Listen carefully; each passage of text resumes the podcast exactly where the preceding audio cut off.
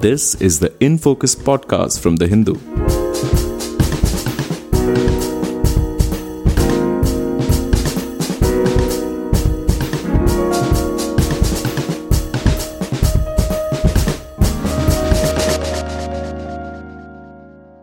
Welcome to the InFocus podcast. My name is Jayant Sriram and I'm your host for today. On this news update podcast, we discuss various aspects of the coronavirus crisis that the country is still very much in the grip of. But we focus particularly on the quality of data that the government is using as it plans its way forward. The big question on everyone's minds now is when this deadly second wave will peak and when cases will see a downturn. But even as we anticipate that soon, there are already projections for a third wave later in the year. Our ability to navigate that depends very much on vaccinations, which are still progressing at an alarmingly slow pace. I'm joined on the podcast today by the Hindu's deputy science editor, Jacob Koshy.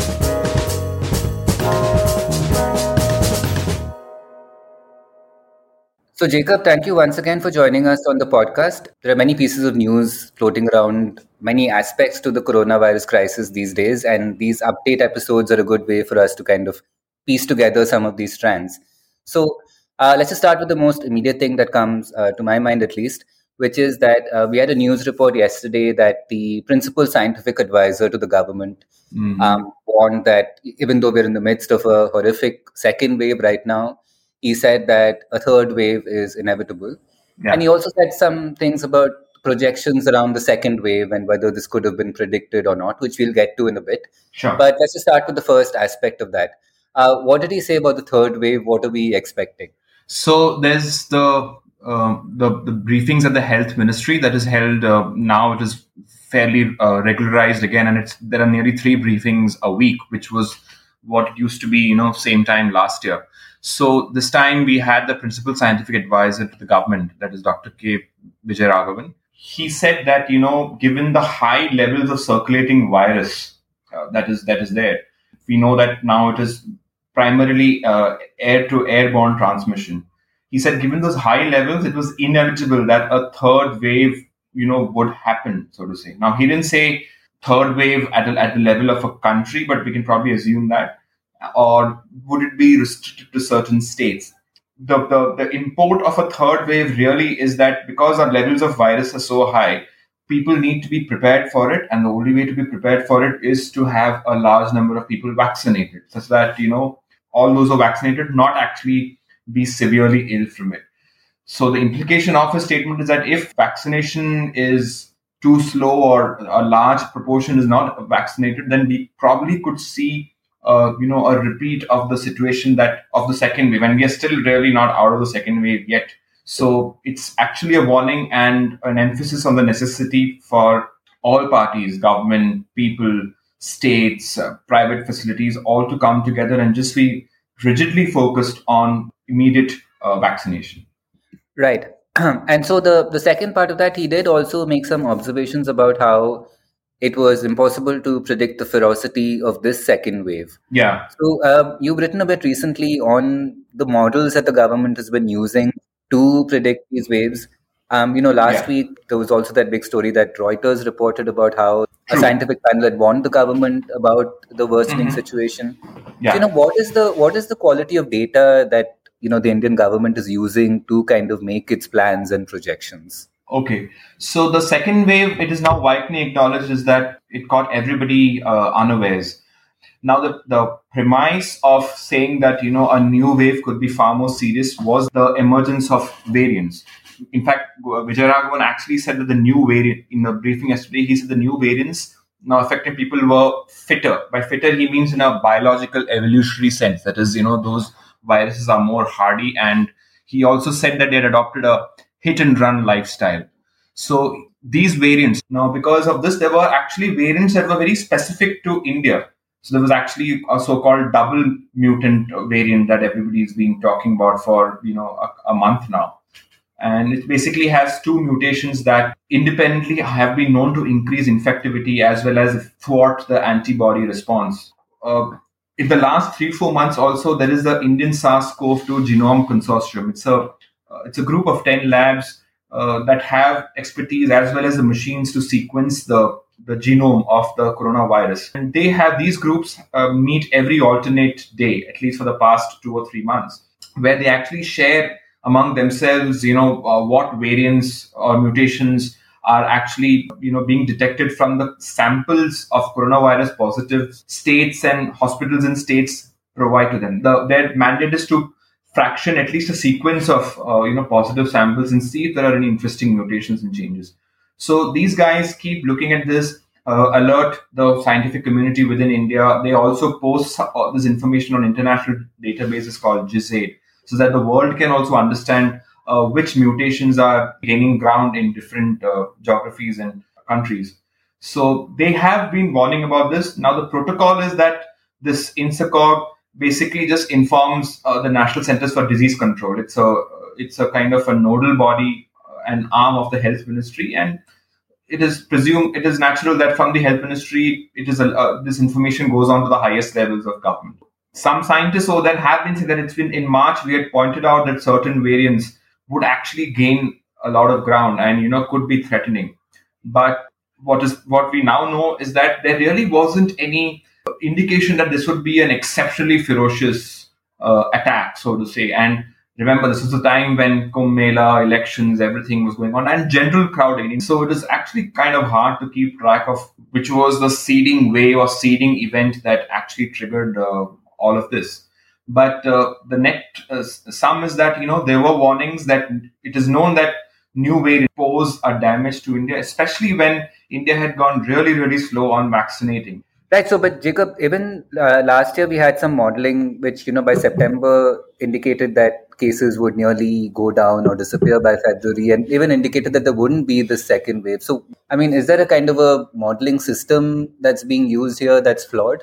Okay, so there have been many, many models and different kinds of approaches to try to forecast when cases cases will increase, when will it hit a peak, and when will it decline.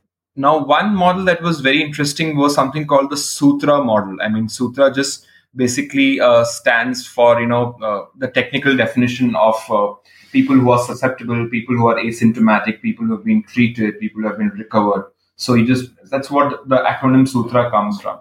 Now, this model was interesting because it did not really have a lot of epidemiologists, you know, in their panel.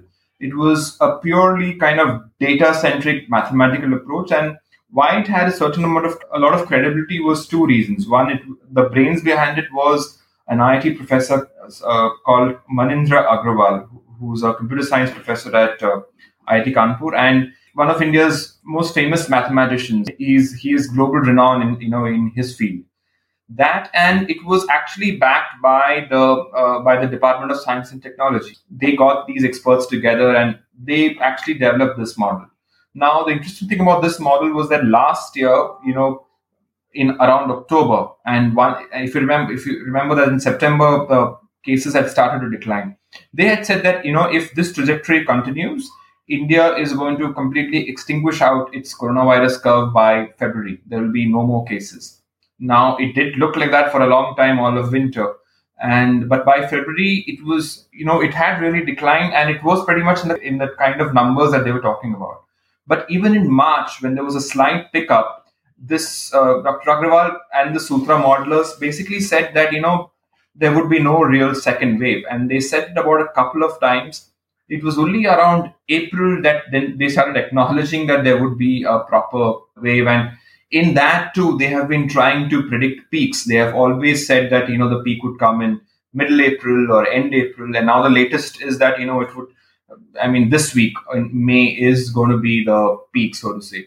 Now, I've had conversations with Dr. Agrawal and other experts into modeling. And one of the problems is this uh, model's assumption of not really considering the nature of the virus very closely the other thing with this model is that you know it rests on a particular kind of uh, linear equation. And there are certain values that keep changing. And those values you need to observe the number of reported cases for a certain number of time. And based on those cases you observe you know you get these values that you plug into an equation and it throws out a number as to you know what could be a peak. And now the problem with these numbers it never tells you when there is going to be something called a phase change. That is you know when a sudden a declining curve suddenly becomes an increasing one or an increasing curve suddenly declines.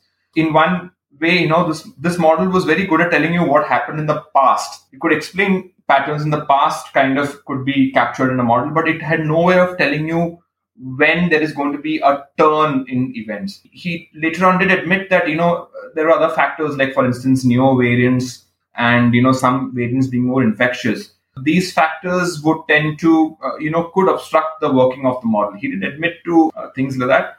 But be that as may, uh, other experts have said that, you know, we should never, given the nature of this pandemic, we shouldn't be relying on just one model and we should probably use something called an ensemble approach, which in you know in the modeling language it basically means that you know you uh, you know you run mathematical model models that that capture different scenarios and you know you kind of take a a range of values or you know a range of possible peaks that can be in. So i mean most modelers seem to be under the consensus that this week or mid may would probably see the peak of this coronavirus wave but uh, we never know. And uh, another con- con- confounding factor is that uh, the test positivity rates are so high that there is now a real concern that you know the true numbers are again being hidden because not many people are actually going forward for tests because now the numbers seem to be stabilizing around 3 lakh 60 70 now is that a true estimate?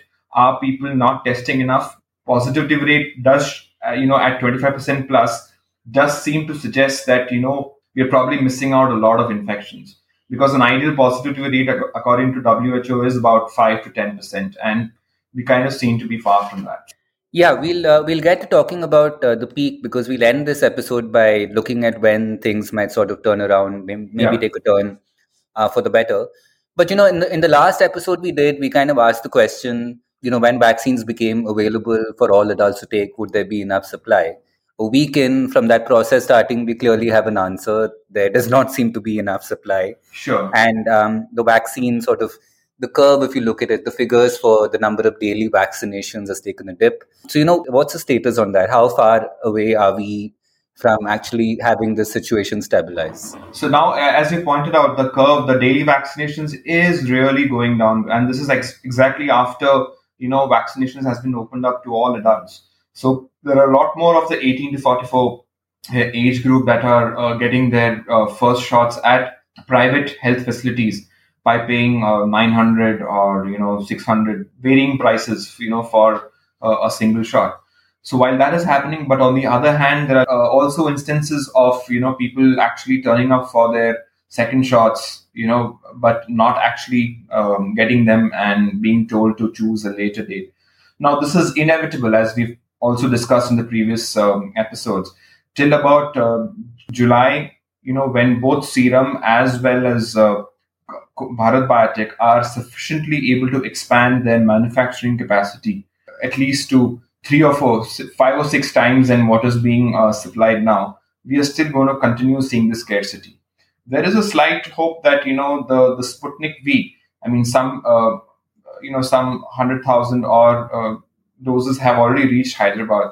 Uh, and it has already been cleared. There is some hope that if more supplies of this vaccine are imported, it could kind of help out, but that would that would again be a very temporary uh, solution. But till June or July, we are still going to see fairly major scarcity. Yeah, um, I think July is also what was indicated by Adar Poonawalla, the CEO sure, of yeah. the Serum Institute who mm-hmm. I think, by the way, we might have to do a separate podcast on probably in, in yeah. some in some other in some other episode because you know he's been in the news lately. But we'll sort of leave that be for yeah. now. That whole situation. Um, so just as I said, just to just to end this, uh, are we seeing that there's also the, the, the oxygen situation that's happening yeah. side by side that that continues to be of mm. critical importance. But are we seeing a kind of turnaround with that in terms of the situation getting better? And then you know, finally, where do we see this now in terms of the larger trajectory of this kind yeah. of hit, um, this uh, this wave kind of hitting a peak and then scaling down a bit? So, in terms of the oxygen supply, it is still not uh, entirely solved because uh, the Supreme Court and the center are, are uh, has told the center to improve supplies. The center has, you know, is rationing out oxygen supplies to various states, and Delhi still says that you know it needs around 700 uh, tons, and whereas uh, you know, it is only getting 450, so there is a big deficit. Whereas on the other hand, the center says points out to Maharashtra and says that you know even at its peak, you know Maharashtra managed well with 275 uh, uh, tons. So there is clearly some element of wastage according to the center, and it is actually optimal management here that's at fault.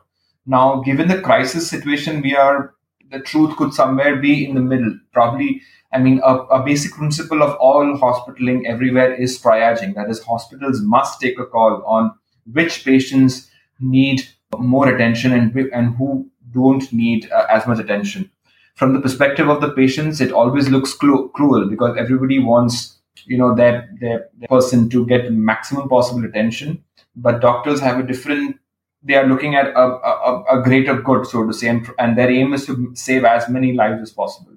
So this disjunction will continue as long as the number of new patients who have been diagnosed with the disease keep flocking to hospitals. And as of now, that let up does not seem to have really eased. On the other hand, uh, just a week ago or, or till a few days ago, as you and I are, are observing social media, and there seems to be a slight decline in the number of requests for help, both in for uh, oxygen concentrators or cylinders, as well as drugs such as remdesivir.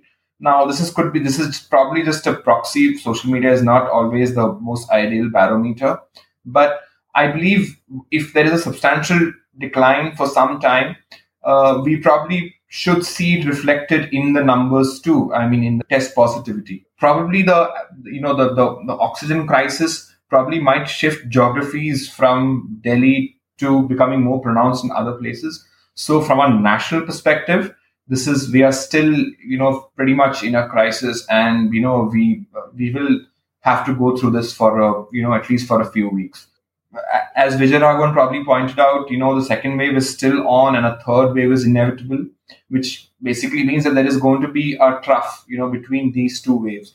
Now, the trough will certainly come, but we don't know when it's going to come. It will happen because this is India is not unique from other countries where waves have lasted longer.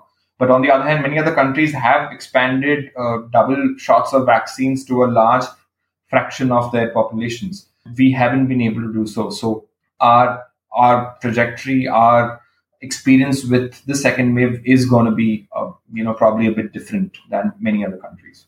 But yes, the consensus seems to be that somewhere between mid-May or uh, you know a week after could pretty much be see the peak of the second wave. Right. Jacob, uh, we'll end this there, and of course, we'll I think we'll reconvene next week again to discuss updates again. Sure. Thank you so much for joining us today. Thanks, Jen. In Focus will be back soon with analysis of the biggest news issues. In the meantime, you can find our podcast on Spotify, Apple Podcasts, Stitcher, and other platforms. Just search for In Focus by The Hindu. We'll see you soon.